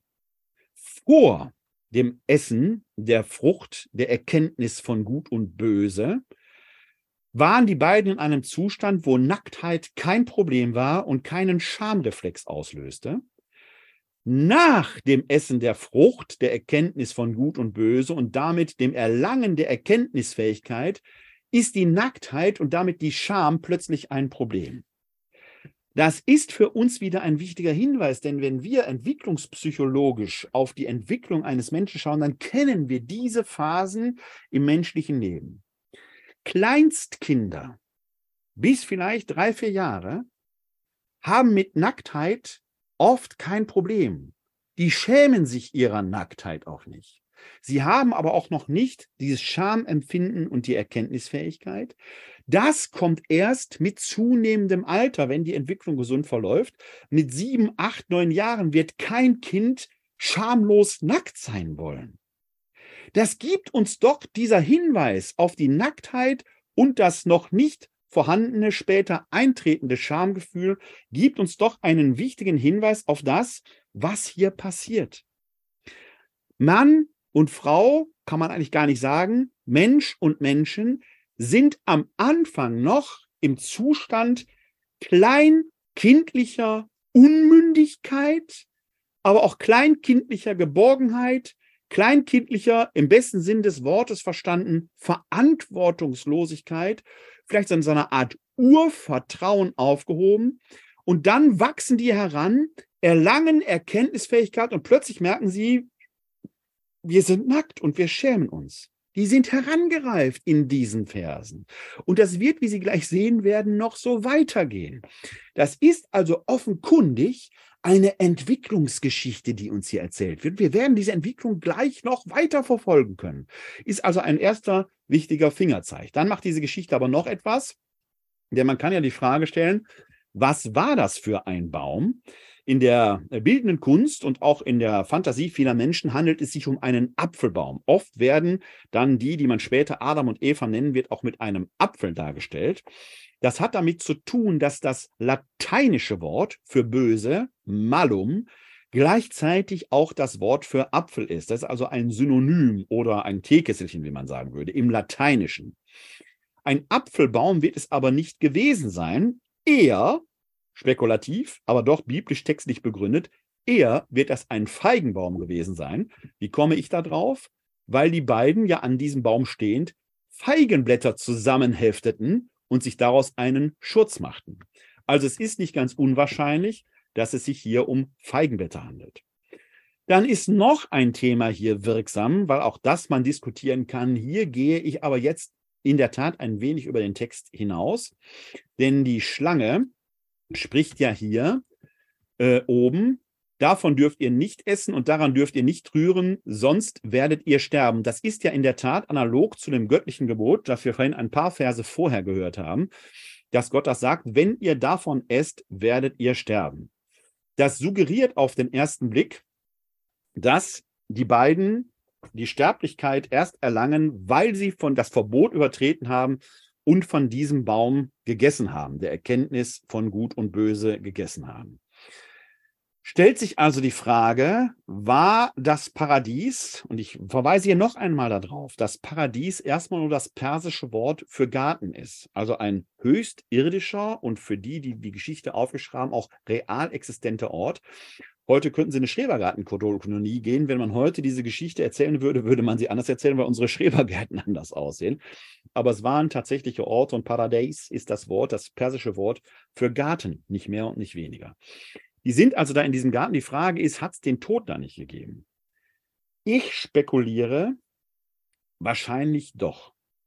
Denn wenn der Tod da nicht existent war, hätten die beiden sich nicht fortpflanzen dürfen, weil sonst irgendwann gar kein Platz mehr da gewesen wäre. Dann wären die aber immer in diesem Kleinkindstatus geblieben. Sie hätten die Freiheit nie schmecken können. Sie hätten das Leben nicht schmecken können. Sie wären wie kleine, unmündige Kinder geblieben, die sich tatsächlich ja nicht fortpflanzen können, weil sie die Geschlechtsreife noch gar nicht erlangt haben. Also muss der Tod theoretisch und praktisch im Paradies schon da gewesen sein. Was das Problem ist, das der Text hier aufmacht, ist, kleine Kinder haben in diesem vorbewusstlichen, der vorbewusstlichen Seinsstufe, in der die Erkenntnis von Gut und Böse auch noch gar nicht da ist, in der Regel, in der Regel auch noch nicht diese Todesangst, die erst mit zunehmendem Alter, und zunehmendes Alter heißt jetzt schon Kindesalter, Grundschulalter, einsetzt, weil man da sich gewahr wird, das Leben ist endlich, die Zeit ist wertvoll und dann entwickelt der Mensch nun halt Strategien, dieser Todesangst aus dem Weg zu gehen, Vermeidungsstrategien. Wir haben heute Aschermittwoch. Wir haben uns heute die Aschenkreuze als Zeichen der Bewusstwerdung unserer eigenen Sterblichkeit auf die Stirn gezeichnet. Und es gibt heute noch Erwachsene in gereiftem Alter, wo der Tod doch tatsächlich immer noch dieses Angstmachende ist. Und die Angst, diese Todesangst, die kommt tatsächlich mit zunehmender Erkenntnis zustande. Das heißt, wir haben hier in den ersten Versen des dritten Kapitels des Buches äh, äh, Genesis schon eine ganze Reihe existenzieller Motive. Ein Aspekt möchte ich jetzt aber noch anschneiden, der hängt damit zusammen, dass in der Mitte zwei Bäume stehen. Wohlgemerkt zwei Bäume, nur einer wird mit einer Sanktion belegt. Wir schauen aber jetzt und machen einen kleinen Sprung an das Ende der Geschichte. Da taucht nämlich der Baum des Lebens auf. Den hören wir gleich nochmal im Duktus der Gesamterzählung. Ähm, Vers 24 des dritten Kapitels, als die beiden das Paradies verlassen mussten, heißt es, er vertrieb den Menschen und ließ östlich vom Garten Eden die Cherubim wohnen und das lodernde Flammschwert, damit sie den Weg zum Baum des Lebens bewachten. Vorher, in Vers 22 hieß es schon, dann sprach Gott der Herr, siehe, der Mensch ist wie einer von uns geworden, dass er Gut und Böse erkennt. Aha, Gut und Böse ist nichts Böses, sondern eine göttliche Gabe. Ja, das ist eine göttliche Gabe, eine göttliche Eigenschaft. Aber jetzt soll er nicht seine Hand ausstrecken, um auch vom Baum des Lebens zu nehmen, davon zu essen und ewig zu leben. Und dann wird der Mensch eben aus dem Paradies hinausgeleitet, vertrieben, wie auch immer. Warum ist mir das wichtig, das an dieser Stelle zu bemerken? Offenkundig ist der Baum des Lebens von erheblich höherem Wert für Gott, weil damit tatsächlich der Gottesstatus erlangt wird, weil Gott der alleinige Herr über Tod und Leben ist. Und das soll dem Menschen nicht gegeben sein. Gott der Herr hat aber auch offenkundig die Fähigkeit, dem Menschen vor dem Zugriff auf diesen Baum davon abzuhalten. Also diesen Baum tatsächlich so zu bewähren, dass der Mensch nicht drankommt, indem er den Menschen entfernt. Das hätte er doch auch schon beim Baum der Erkenntnis von Gut und Böse tun können ihn also nicht nur mit einem Verbot belegen, sondern auch dieses Verbot entsprechend einsetzen, in dieser Baum entsprechend geschützt wird. Bei dem einen tut er das, der nicht mit dem Verbot belegt würde, hätten die Menschen so dran gehen können. Beim Baum der Erkenntnis von Gut und Böse verbietet er es, sorgt aber nicht dafür, dass dieser Baum, der Zugriff zu diesem Baum entsprechend verhindert wird. Merkwürdig, oder? Das ist doch eine wunderbare, mit Augenzwinkern erzählte Geschichte. Denken Sie bitte daran, dass Adam und Eva, ich sage die Namen jetzt fälschlicherweise schon, der Mensch und seine Gefährtin, ja, in einem Kleinstkindalter sind. Und jetzt frage ich Sie, wenn Sie kleinen Kindern, vielleicht haben Sie Enkelkinder oder selbst kleine Kinder, etwas geben, was mit einem Verbot belegt ist, dann wird diese Sache interessant. Wenn Sie Kindergartenkinder dazu bewegen wollen, etwas auf jeden Fall zu tun, dann verbieten Sie das. Das bekommt einen Reiz. Auch hier steckt das Existenzial des Menschen drin, was für Kinder ja mit einem Verbotsreiz belegt ist, macht die Sache erst richtig interessant, das Verbot auch zu übertreten. Das ist so eine Art Übertretungslust. Was, wenn Gott es gewollt hat, dass die davon essen, dass die diese Erkenntnis erlangen? Was, wenn Gott dieses Verbot ausspricht, um damit quasi eine pädagogisch paradoxe Intervention zu setzen, durch dieses Verbot den Baum erst richtig interessant zu machen, die Aufmerksamkeit geradezu darauf zu lenken. Zum Schluss kann er doch den Baum des Lebens beschützen. Warum hat das denn nicht, wenn das so schlimm wäre, dass sie davon essen, beim Baum der Erkenntnis von Gut und Böse getan? Oder hat Gott sich der Verletzung der Aufsichtspflicht schuldig gemacht? Skandalös, so etwas überhaupt zu sagen, aber die Geschichte gibt das her. Sie ist mit wunderbarem, subtilen Humor erzählt. Vielleicht hat Gott diesen Reiz gesetzt. Und die Frau, das, auch das ist ja entwicklungspsychologisch gar nicht von der Hand zu weisen, dass Mädchen sich schneller entwickeln als Jungen, ist die etwas fittere. Sie ist die Erste, die hingeht. Sie erlangt quasi vor ihrem Gefährten diese Erkenntnis von Gut und Böse. Und sie reifen heran und gehen in die nächste Entwicklungsstufe. Schauen wir, wie diese Geschichte weitergeht. Denn wenn meine These äh, begründet ist, dann muss diese Entwicklung ja fortgeführt werden. Das schauen wir uns jetzt an. Wir müssen wieder nach oben blättern, denn wir waren ja hier in Vers ähm, 7, wo die sich beiden aus den Feigenblättern einen Schurz machen äh, und äh, damit ihre Scham bedecken, äh, hängen geblieben. Jetzt geht es mit Vers 8 weiter. Als sie an den Schritten hörten, dass, Gott, dass sich Gott der Herr beim Tagwind im Garten erging, versteckten sich der Mensch und seine Frau vor Gott, dem Herrn, inmitten der Bäume des Gartens. Aber Gott, der Herr, rief nach dem Menschen und sprach zu ihm, wo bist du? Er antwortete, ich habe deine Schritte gehört im Garten, und da geriet ich in Furcht, weil ich nackt bin und versteckte mich. Darauf fragte er, wer hat dir gesagt, dass du nackt bist? Hast du von dem Baum gegessen, von dem ich dir geboten habe, nicht davon zu essen? Mensch wird also zur Rede gestellt. Er muss Verantwortung übernehmen. Und jetzt ist die Reaktion interessant. Der Mensch antwortete, die Frau, die du mir beigesellt hast, sie hat mir von dem Baum gegeben, so habe ich gegessen. Gott der Herr sprach zu der Frau, was hast du getan? Die Frau antwortete, die Schlange hat mich verführt, so habe ich gegessen. Da sprach der Herr zu Gott, da sprach der Herr zur Schlange, das schauen wir uns jetzt gleich an. Wir haben erst hier ein Phänomen, Gott stellt den Menschen zur Rede, wieso hast du das gemacht? Er nimmt ihn in die Verantwortung. Auch das bei aller subtilen Motivation, wenn sie denn so da war, spielt Gott dieses pädagogische Spiel weiter.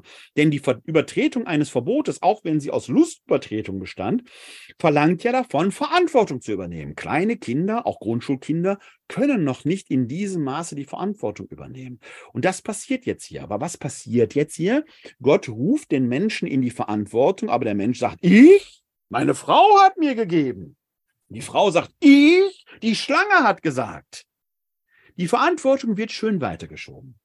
Der Mensch ist schon zu vielem, wenn nicht zu allem fähig, aber noch nichts, für nichts verantwortlich.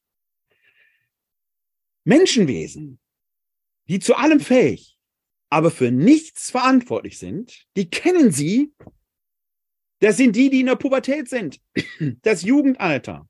Die können schon alles, die wissen auch alles besser, aber wollen noch für nichts über Verantwortung übernehmen. Da dieses Schwanken zwischen schon erwachsen, aber noch Kind sein, ist diese Altersphase zu allem fähig, aber für nichts verantwortlich zu machen.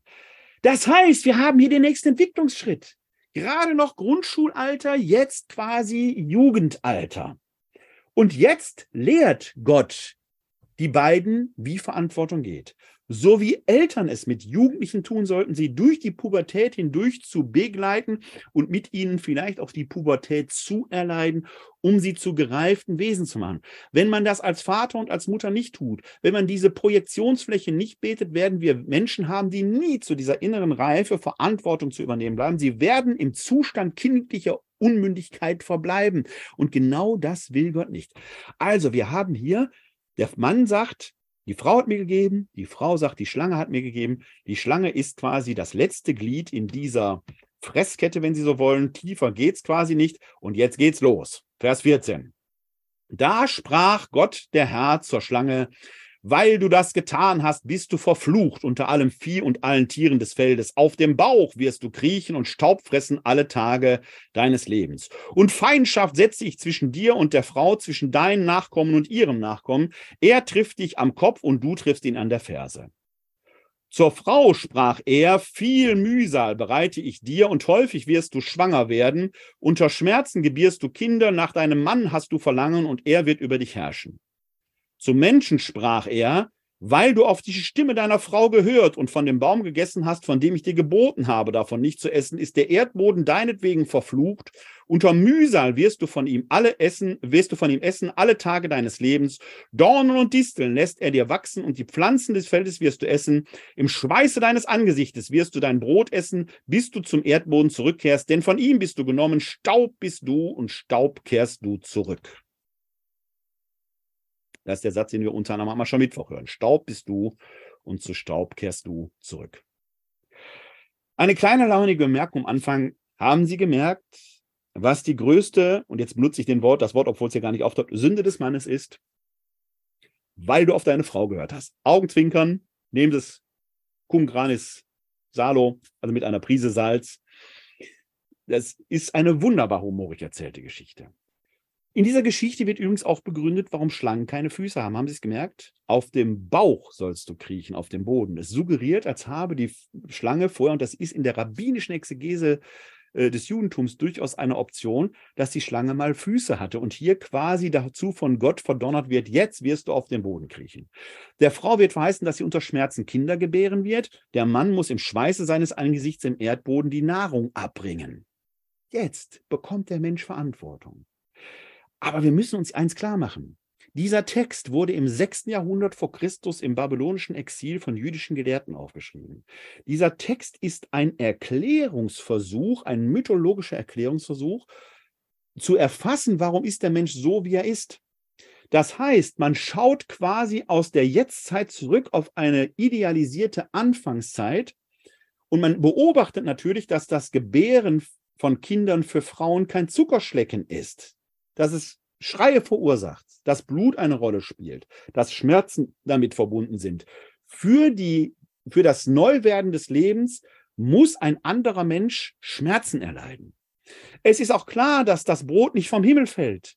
Das Brot ist die Frucht göttlicher Gabe, Gott schenkt den Weizen und der Mensch muss mit dieser göttlichen Gabe umgehen, im Schweiße seines Angesichtes den Weizen anbauen, ernten, zu Mehl mahlen und zu Brot backen. Im Brot kommt Göttliches und Menschliches zusammen, so wie es bei uns im Vater unser ja auch heißt unser tägliches Brot gib uns heute, weil genau das da die Rolle spielt. Gott und Mensch wirken zusammen.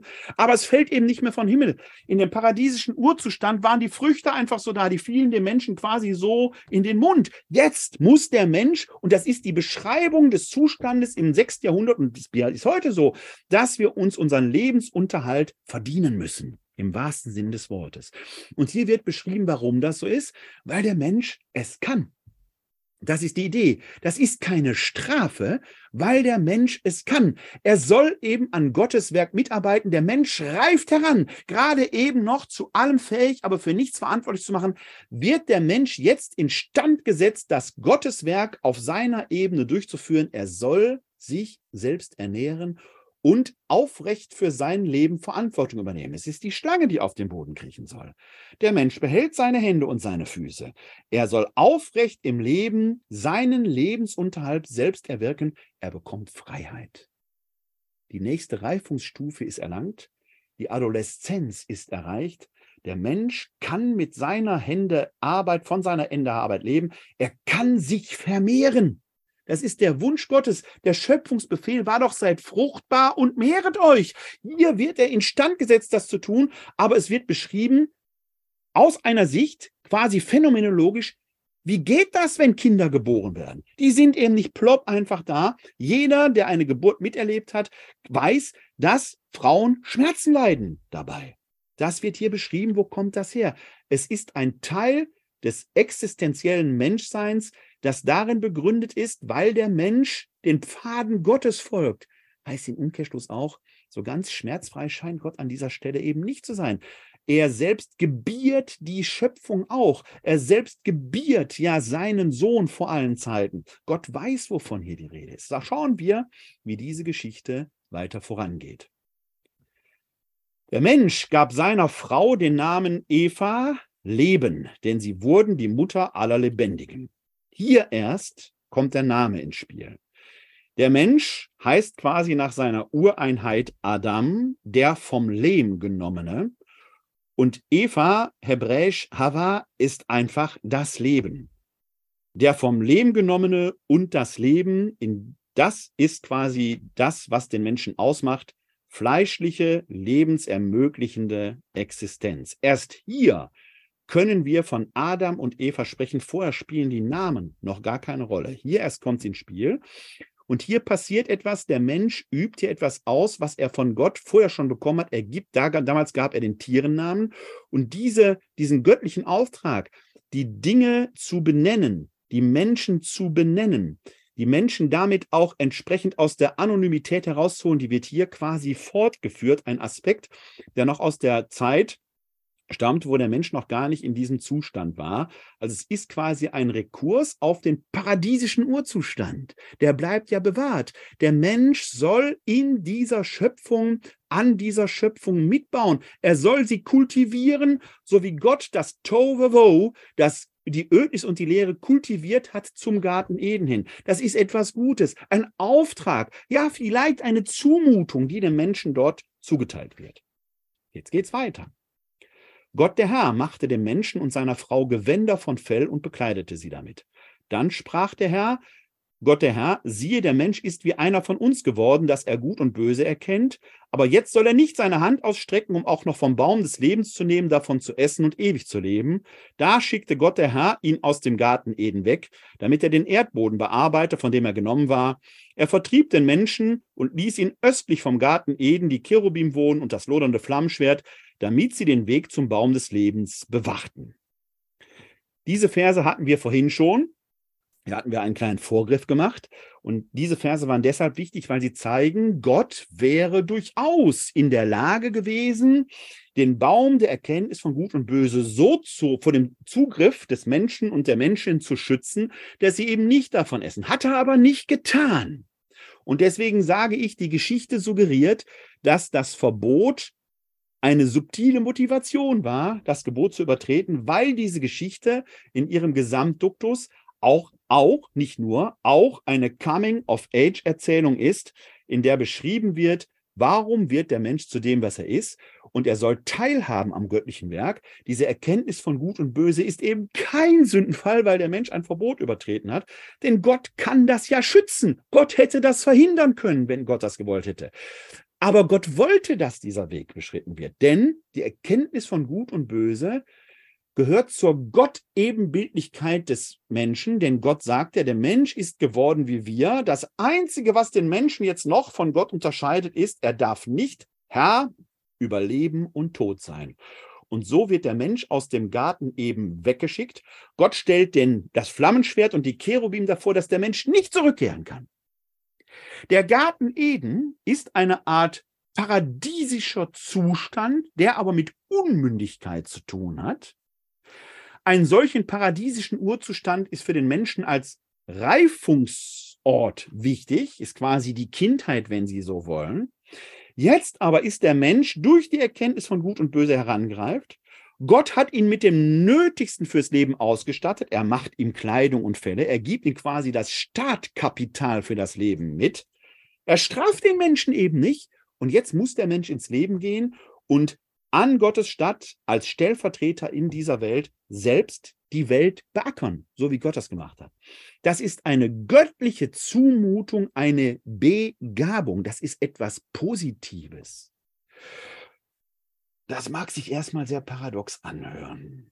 Denn wir haben doch über Jahrhunderte etwas ganz anderes gehört mit dem Sündenfall. Das ist eine ganz schlimme Geschichte. Wo wäre der Mensch, wenn diese Geschichte nicht gewesen wäre? Wir werden in sechs Wochen, in gut sechs Wochen Osternacht feiern. In dieser Osternachtfeier wird am Anfang die Osterkerze entzündet, in die Kirche getragen, dann wird das große Osterlöb zur Kerze gesungen, das Exultet. Und in diesem Exultet hören wir von der Felix Culpa Adams, von der glücklichen Schuld Adams, welch großen Erlöser hast du gefunden. Da haben Sie es, die glückliche Schuld. Wo kommt das her? Die glückliche Schuld. Ist das, da musste der Mensch erst schuldig werden, damit dann Jesus erlösen konnte und äh, dass man das dann glücklich preist? Jein, jein, denn wir werfen mal einen Blick in den Hebräerbrief Und zwar sind wir da im fünften Kapitel und da werden Sie hoffentlich gleich eine entsprechende Assoziation finden. Wir sind in den Versen 11 bis 14. Da heißt es, darüber hätten wir viel zu sagen, es ist aber schwer verständlich zu machen, da ihr träge geworden seid im Hören. Denn obwohl ihr der Zeit nach schon Lehrer sein müsstet, braucht ihr von neuem einen, der euch in den Anfangsgründen der Worte Gottes unterweist. Und ihr seid solche geworden, die Milch nötig haben, nicht feste Speise. Denn jeder, der noch mit Milch genährt wird, ist unerfahren im richtigen Reden. Er ist ja ein unmündiges Kind. Feste Speise aber ist für Erwachsene, deren Sinne durch Gebrauch geübt sind, gut und böse zu unterscheiden. Aha. Hier wird die Unterscheidungsfähigkeit von Gut und Böse nicht als Makel dargestellt, sondern als Qualitätsmerkmal mündigen, erwachsenen Glaubensdaseins. Der Autor des Hebräerbriefes fordert seine Adressatinnen und Adressaten auf, doch endlich sich auf, endlich aufzuhören, sich wie kleine Kinder zu benehmen, die nur Milch trinken, also keine Milchtrinker mehr zu sein. Die sollen endlich erwachsen sein und von dieser Erkenntnisfähigkeit, die uns ja Gott ebenbildlich macht, gut und böse zu unterscheiden zu können, Gebrauch zu machen. Das ist etwas Wünschenswertes. Das unterstützt meine These, dass diese Geschichte in Genesis 3, die man über Jahrhunderte als Sündenfallerzählung verunglimpft hatte, tatsächlich eine Reifungserzählung ist. Der Sündenfall wird folgen. Ein Kapitel später. Wenn der Kein nicht mehr an sich halten kann, die Sünde erkennt, die er begeht, aber sie trotzdem dem Trieb folgend durchführt und den Bruder erschlägt. Da ist der Sündenfall. Der Kein, der das Böse erkennt und trotzdem tut. Hier in Genesis 3 ist das ganz anders. Das ist die Erzählung, wie der Mensch zu sich selbst findet, von Gott gewollt als gereiftes Wesen ins Leben geht, um als Erwachsener mündig geworden, das Werk Gottes in dieser Welt weiter und mitzuführen als Statthalter in dieser Welt, das, diese Welt zu bearbeiten. Nicht mehr wie ein unmündiges Kind versorgt zu werden, sondern tatsächlich an Gottes Stelle diese Welt zu beackern. Das ist Arbeit. Das ist Labora. Und in Labora steckt Ora drin, also bete und arbeite. Das gehört zum Menschsein dazu. Hätte Gott das nicht anders schaffen können? Das ist hochspekulativ. Dann wäre der Mensch weiter unmündig. Wir hätten vielleicht gar kein Bewusstsein unserer selbst. Wir wären so auf einem vorbewusstlichen Stadium geblieben, hätte alles sein können.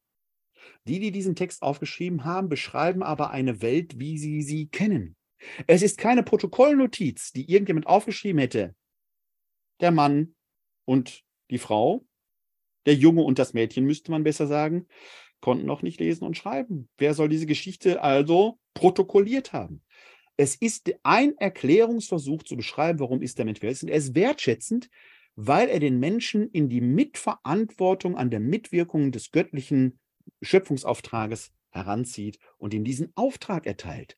Wahrlich eine Zumutung, wahrhaftig, aber eine göttliche. Der Baum des Lebens bleibt also vor dem Zugriff gewahrt. Aber dieser Baum des Lebens taucht in der Heiligen Schrift nochmal auf. Und er ist da wichtig. Denn der Baum des Lebens spielt ja hier am Anfang eine wichtige Rolle, quasi am Anfang der Heiligen Schrift.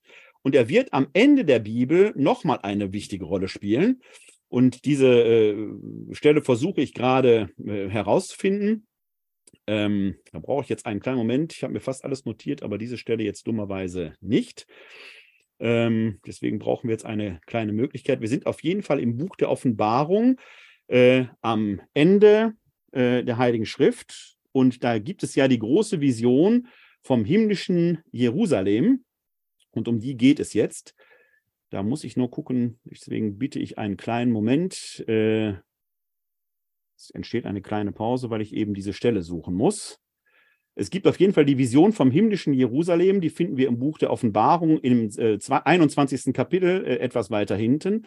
Und da ist äh, davon die Rede, dass ähm, in diesem himmlischen Jerusalem im Endeffekt Raum und Zeit außer Kraft gesetzt sind. Es gibt also keine äh, keine Sonne mehr und keinen Mond. Die großen Taktgeber der Zeit ähm, sind äh, außer Kraft gesetzt. Und dann wird eben in diesem äh, himmlischen Jerusalem davon die Rede, dass an dem Fluss äh, die Menschen jetzt Zugang zu dem Baum des Lebens haben und von ihm essen können. Und ähm, ich suche diese Stelle jetzt, während ich hier erzähle, immer noch. Da habe ich es endlich gefunden. Also wir sind im 22. Kapitel. Ich blende Ihnen die Stelle jetzt ein. Das tut mir leid, dass ich das äh, jetzt etwas äh, verzögern musste. Also wir haben hier, sind im Buch der Offenbarung Kapitel 22 und da lesen wir Folgendes. Und er zeigte mir den Strom, wir fangen in Vers 1 an, und er zeigte mir einen Strom, das Wasser des Lebens, klar wie Kristall. Er geht vom Gott, Thron Gottes und des Lammes aus. Zwischen der Straße der Stadt und dem Strom, hüben und drüben, steht ein Baum des Lebens. Zwölfmal trägt er Früchte, jeden Monat gibt er seine Frucht und die Blätter des Baumes dienen zur Heilung der Völker. Also die große Vision im Buch der Offenbarung das neue Sein in der unmittelbaren Gegenwart Gottes. Also wenn Gott die Welt quasi wieder zu sich zurückführt, sie vollständig vervollkommnet, dann ist die Zeit gekommen, wo auch der Baum des Lebens den Menschen zur Verfügung steht und die mit den Blättern quasi ihre Wunden, die im Leben vielleicht geschlagen wurden, heilen. Also auch dieser Baum steht uns als Verheißung bereit. Sowohl der Baum des Lebens als auch Baum der, der Baum der Erkenntnis von Gut und Böse beinhaltet Früchte, die den Menschen früher oder später zur Verfügung stehen. Der Baum des Lebens steht am Anfang, der, der Baum der Erkenntnis von Gut und Böse steht am Anfang, der Baum des Lebens am Ende.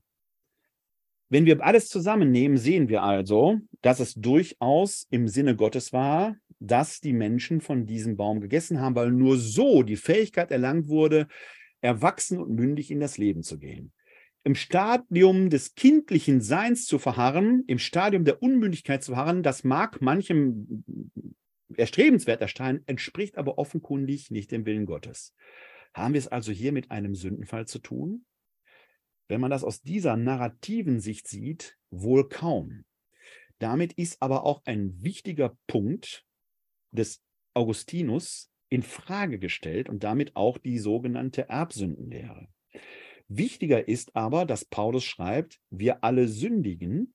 Und weil wir sündigen, weil wir Schuld und Verantwortung auf uns laden, weil wir eben in einem Leben leben, in dem diese Schwarz-Weiß-Geschichte so nicht funktioniert, sondern das meiste grau ist, wir also nie ganz schuldlos herauskommen, weil wir im Ringen um die richtige Entscheidung immer auch die Verantwortung auf uns laden müssen, dass wir etwas tun müssen, was, von dem wir wissen, damit ist immer Verantwortung und auch Schuld übernommen. Weil das Vermeiden von Schuldübernahme, aber ein Akt der Unmündigkeit ist, der von Gott nicht gewollt ist, ist ja die Frage, wie gehen wir Menschen denn damit um? Können wir vor Gott dann überhaupt noch bestehen? Hier ist die Antwort des Paulus, und da gehen wir nochmal in den Römerbrief ins Kapitel 5 hinein. Muss ich erst wieder die Stelle aufschlagen. Wir waren ja vorhin bei Römer 5, 12. Das war die Stelle, die schlage ich jetzt noch einmal auf hier. Das war der Satz, den wir vorhin hatten, wie durch einen einzigen Menschen die Sünde in die Welt kam und durch die Sünde der Tod und auf diese Weise der Tod zu allen Menschen kam, weil alle sündigten. Das ist erstmal das Phänomenologische und die Sterblichkeit damit auch be äh, bewusst wird. Sünde war nämlich schon vor dem Gesetz in der Welt, aber Sünde wird nicht angerechnet, wo es kein Gesetz gibt. Das ist jetzt dieses paulinische Spiel zwischen Gesetz und Gnade. Da sollten wir vielleicht mal eine eigene Glaubensinformation zu machen. Jetzt kommt hier dennoch herrschte der Tod von Adam bis Mose auch über die, welche nicht durch Übertretung eines Gebotes gesündigt hatten, wie Adam, der ein Abbild des Kommenden ist. Das ist nämlich der wichtige Hinweis. Also auch die, die die Mitzvot der Torah gehalten haben, auch die mussten ja sterben. Also diese Art der Sündenfreiheit, die den Tod äh, vermeidet. Das wäre ja quasi das Ideal. Ich sündige nicht, ich tue alles, um nicht zu sündigen, die Gebote Gottes zu halten. Dann müsste ich doch eigentlich unsterblich sein. Aber auch die müssen ja sterben. Wie geht der Mensch also mit dieser Todgeweihtheit? Und das nochmal, das ist das Phänomen am Aschermittwoch, dass wir unsere eigene Todgeweihtheit uns ja vor Augen führen. Mensch, bedenke, dass du Staub bist und zu Staub zurückkehren wirst. Bedenke, o oh Mensch, dass du sterblich bist. Kehrt um und glaubt an das Evangelium. Was hat das denn jetzt damit zu tun? Was hat das denn mit Jesus zu tun? Kreuzestod und Auferstehung Jesu, das Ziel der Fastenzeit, die heute beginnt. Aschermittwoch ist kein Ende, Aschermittwoch ist der Anfang von allem. Da geht es jetzt drauf zu. Kreuzestod und Auferstehung, das Ziel der Fastenzeit ist ja die große Verheißung, der Tod ist eben nicht das Ende. Und daraus zieht Paulus ein Kapitel später einen wichtigen Schluss, weil Jesus am Kreuz wie ein Sünder stirbt, und trotzdem von Gott gerettet wird, wird von Gott da dieses Zeichen gesetzt, dass die Sünde eine, bitte nehmen Sie es jetzt, cum grano salis, eine Illusion ist. Die Sünde als Zustand der Gottgetrenntheit. Wir sind scheinbar von Gott getrennt, weil wir als Menschen natürlich diese Gottunmittelbarkeit in der Anschauung nicht haben. Aber in Kreuzestod und Auferstehung hat Gott dieses Fanal gesetzt, ich bin der Ich bin da. Auch im tiefsten aller Tode bin ich da. Ich bin sogar in euch. Und jetzt sagt Paulus durch die Taufe auf den Tod Jesu, im Taufritus leibhaftig erfahrbar, im Untertauchen, dem Mitsterben, im Aus der Taufe gehoben werden, quasi dem Auferstehen, passiert genau dieses Hineintreten in Kreuzestod und Auferstehung Jesu. Und jetzt sagt Paulus im sechsten Kapitel, Vers 3, wisst ihr denn nicht, dass wir, die auf Christus getauft wurden, auf seinen Tod getauft sind? Wir wurden ja mit ihm begraben durch die Taufe auf den Tod, damit auch wir, so wie Christus durch die Herrlichkeit des Vaters von den Toten auferweckt, in der Wirklichkeit des neuen Lebens wandeln. Wenn wir nämlich mit der Gestalt des Todes verbunden sind, dann sind, werden wir es auch mit der Auferstehung sein. Wir wissen doch, unser alter Mensch wurde mitgekreuzigt, damit der von der Sünde beherrschte Leib vernichtet werde, sodass wir nicht mehr Sklaven der Sünde sind. Denn wer gestorben ist, der ist frei geworden von der Sünde. Sind wir nun mit Christus gestorben, so glauben wir, dass wir auch mit ihm leben werden. Wir wissen, dass Christus von den Toten auferweckt nicht mehr stirbt. Der Tod hat keine Macht mehr über ihn. Denn durch sein Sterben ist er ein für allemal gestorben für die Sünde, sein Leben aber lebt er vor Gott. Und so geht das jetzt weiter. Das heißt, Paulus vertritt hier die These, ja, die Sünde als, und ich benutze nochmal den etwas provokativen Begriff, Illusion der von des von Gott getrennt Seins ist eben eine Illusion. Wer durch die Taufe in die Nachfolge, in die Übernahme von Kreuzestod und Auferstehung Jesu geht, weiß, dass unser Ziel bei Gott sein wird. Wenn die Sünde der Zustand des von Gott getrenntseins ist, entpuppt sich die Illusion der Sünde eben als das, was sie ist, eine Illusion. Der Getaufte weiß, er ist nicht von Gott getrennt. Er ist der Sünde gestorben. Von daher ist die Erbsündenlehre an dieser Stelle schon eigentlich zu Ende. Also wer sich auf Paulus wirklich hier einlässt, der weiß, die Sünde ist eine Illusion. Es gibt diese Erbsünde in dem Sinne nicht schon gar nicht als sexuelle Weitergabe durch Zeugungsakt und ähnliches. Was es gibt, ist Schuld. Was es gibt, ist Fehlverhalten des Menschen. Was es gibt, ist die Übernahme von Verantwortung für die eigenen Fehler was es gibt, und das ist zum Beispiel die große Verheißung des Gleichnisses vom verlorenen Sohn, Schrägstrich barmherzigen Vater, was es gibt, ist die Zusage Gottes, wenn du umdenkst, Metanoia, umkehrst, wieder in die richtige Richtung schaust, dann wird Gott dich mit offenen Armen wieder aufnehmen. Diese Zusage gilt. Ja, du Mensch kannst Schuld auf dich laden. Und für diese Schuld musst du auch in Anführungszeichen die Verantwortung übernehmen, sprich bezahlen. Du musst sie wieder gut machen, wenn du etwas getan hast. Ja, alles. Aber Gott wird dich nicht fallen lassen, wenn du das tust. Für die Schuld, für die wir keine Verantwortung übernehmen, wird Gott im jüngsten Gericht die letzte Gerechtigkeit aufrichten. Das ist dieses Bild aus 1 Korinther 3, wenn wir vor dem Richterstuhl Christi stehen und eben die und mit unseren Händen unser Lebenswerk hinhalten und entweder haben wir Gold, Silber und Edelsteine gesammelt oder Holzfeuer oder Stroh und das Feuer der Liebe Gottes wird prüfen, was wir ihm da hinhalten. Wir selbst aber werden gerettet werden, so wie durch Feuer hindurch. Also es ist nicht egal, und das ist gegen Pelagius äh, gesprochen, in einer gewissen Weise auch gegen Origenes. Es ist eben nicht die Allerlösungslehre im Sinne von, ist doch egal, wir alle kommen irgendwie in den Himmel. So einfach ist es nicht. Aber es ist auch nicht so, dass der Mensch in sich schlecht ist, weil er an einer Erbsünde teilhätte. Nein, es ist mehr. Der Mensch ist weder in sich gut, er ist aber auch nicht in sich schlecht. Er ist fähig zum Guten wie zum Schlechten. Das ist die Ebenbildlichkeit Gott des Menschen, dass er verantwortungsfähig ist. Und wer immer danach strebt, sündenfrei durch diese Welt gehen zu wollen, hat den ersten Auftrag schon über Bord geworfen, nämlich Verantwortung zu übernehmen. Denn wer sündenfrei durchs Leben gehen will, wird keine Verantwortung für den anderen übernehmen, weil er Angst hat, etwas falsch zu machen. Wenn ich einem Menschen erste Hilfe leiste, ich bin kein Arzt, stehe ich immer in der Gefahr, einen Fehler zu machen. Aber nicht zu helfen, wäre noch viel schlimmer. Deshalb übernehmt Verantwortung. Da, wo ihr merkt, dass ihr einen falschen Pfad betreten habt, kehrt um und glaubt wieder an das Evangelium. Macht's beim nächsten Mal besser. Diese Verheißung Gottes gilt. Das ist die große Botschaft des Christentums, dass wir dort nicht fallen gelassen werden, sondern dass selbst in den tiefsten Tiefen unserer menschlichen Existenz immer noch das Licht Gottes brennt und wir uns an ihm orientieren können. Es ist in dem Sinne nicht schlimm, in die Irre zu laufen. Es ist schlimm, nach der Erkenntnis von Gut und Böse und wissend, dass der Weg falsch ist, weiterzulaufen. Das ist das Problem.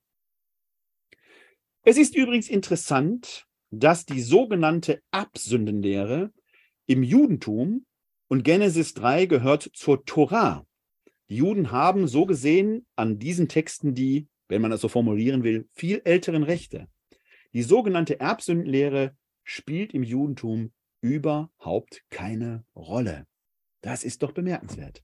Man sieht eher die Hineinnahme des Menschen in den göttlichen Schöpfungsauftrag, der Mensch soll als Ebenbild Gottes, als Heger und Pfleger, als Repräsentant Gottes das Gotteswerk hier auf Enden weitergestalten. Das macht diese Geschichte zu einer großen Verheißung. Und das ist die wesentlich größere Zumutung, denn dann müssen wir tatsächlich immer wieder unser eigenes Handeln reflektieren, zwischen Gut und Böse abwägen, in den vielen Dilemmasituationen, die wir haben, immer wieder den Weg neu ausloten. Dann kann man sich eben nicht einfach an einem Buchstaben festhalten, sondern muss ich entscheiden. Es kann mitunter nämlich möglicherweise richtiger sein, eine eigentlich verbotene Tat zu begehen. Nehmen wir das Beispiel Verkehrsampel.